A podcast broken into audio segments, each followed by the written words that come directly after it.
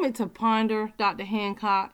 You guys, all the lawlessness that's going on in the country, don't get distracted by that.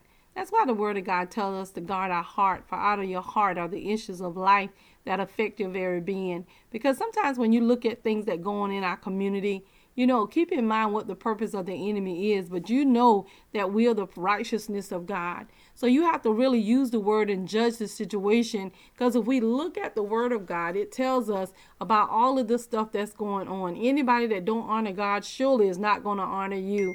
And just like God said that we can do it, it will happen. It will definitely happen. And we just have to stay focused and not let the stuff in our heart. He said, guard your heart.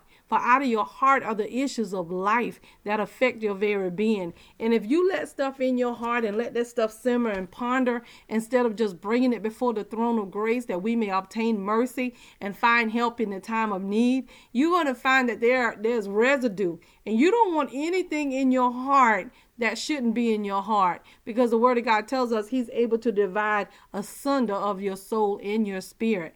But when your heart is right, toward God and your posture is right toward God, then the Holy Spirit can get in there and make sure you don't harbor that stuff. Yes, it upsets you. Yes, it's just wrong. I mean, for them to blankly do the certain things that they did, and then if you see African Americans do it, you know, they want to kill us.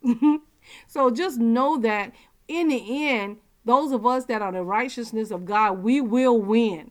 But we can't let this lawlessness and this ungodly um, situation getting our heart and just cause us to feel some type of way.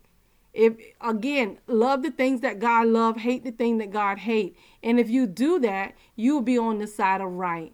And this is the confidence that we have in him that when we ask anything according to his will, he hear us. And if we know that he hear us, we know that our petitions are granted. Real talk, Dr. Hancock. We do need need you to like, subscribe, share, and comment.